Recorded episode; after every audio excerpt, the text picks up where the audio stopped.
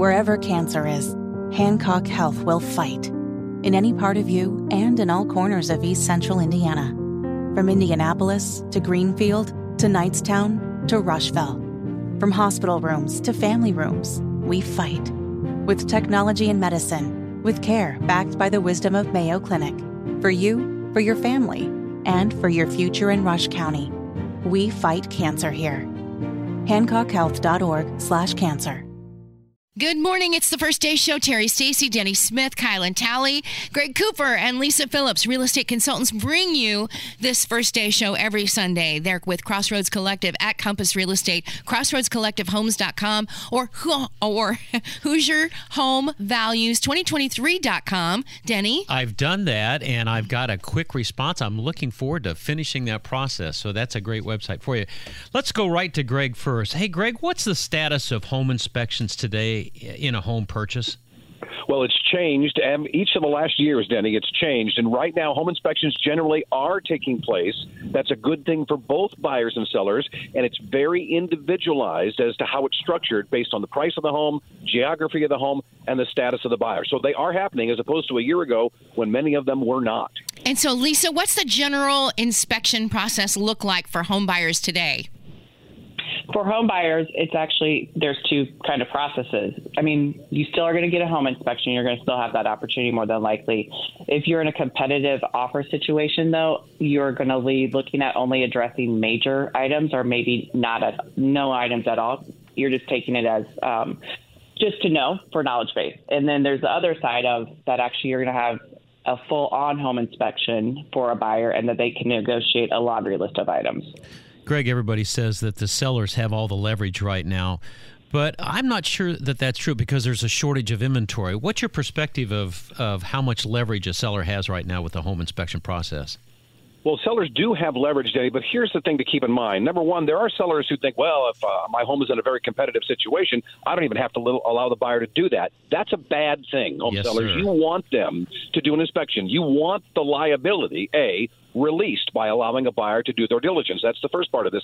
And remember, home sellers, just because a buyer does an inspection, it doesn't mean you have to do any specific thing. They may make a request, and you can go back at them and say, "I'm not going to do that." So it really it's it's in your best interest. And sellers don't think this way. They think, "Oh, I don't have to have an inspection. This is great." No, you don't want the liability. Let the buyer do their diligence and work it out. It is in everyone's best interest. That's Greg Cooper along with Lisa Phillips. And Lisa, what can home buyers do to protect themselves in the inspection process and still give sellers some assurance that they want the process to move ahead? I think in our offer that we provide, a lot of times we are doing a yes, we're going to get a home inspection, but we're going to limit it to, let's say, $2,500 worth of one item repair or just major mechanicals, which would in the roof. No one wants to take on a new roof, new HVAC. And and again, sellers need to know because they're putting on disclosures that these items work, and so that is an that can come up later if, for example, the sellers are misleading or they might just not know, which is why we always recommend for the sellers, yes, you want the buyers to have an inspection.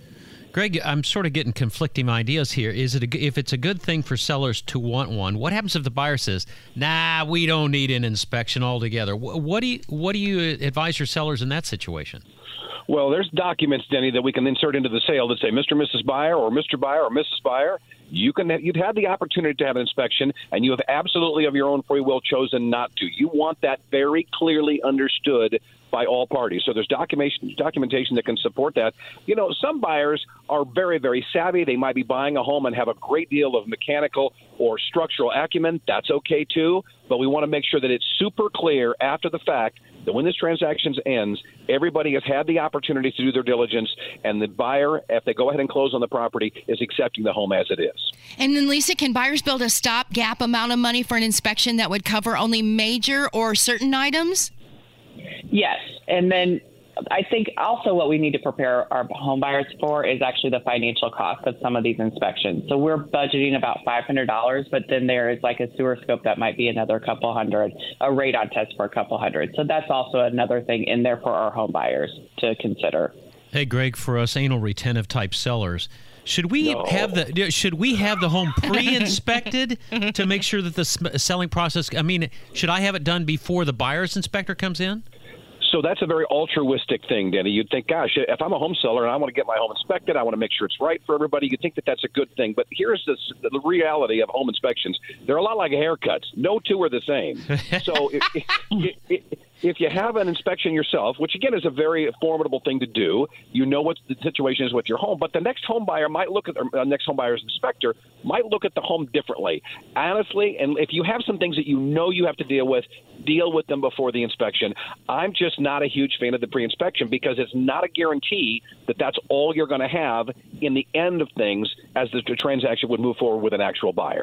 All right, we're going to have to move along here in just a second, but Greg, I want to jump to any. Are there any other key issues for sellers heading into home sales that might make that process a little easier? Disclose, disclose, disclose. You might not think that you have to tell somebody that you had the termite work done eight months ago. I'm telling you, it's in your best interest to put it on the seller's disclosure. Everybody knows what's going on. And frankly, when buyers see that you're willing to be forthright, there's a greater level of trust that goes into the transaction. Disclose, disclose, disclose. That's always the most important part of any real estate transaction as it begins. All right, Lisa, matchmaker, matchmaker, make me a match. For hmm. buyers, what should they be looking for in a home inspector? Well, they their um, home inspectors are licensed by the state, so that's one thing they can kind of look online, make sure that there's nothing been filed with attorney general, and also just talk to a real estate professional. We have obviously vastly different experiences, and um, with the good ones and maybe the questionable ones. All right, we'll let you guys get back at it. What, uh, where, where can we find you, Greg? We'll start with you. How can listeners find and get a hold of you if they've got some questions and need some help? Certainly. They can find both Lisa and I at crossroadscollectivehomes.com. You can also find out what your house is worth right now if you're interested at Hoosier home values 2023.com. That's, That's it. And Lisa, for you, how do we get a find how do we find you?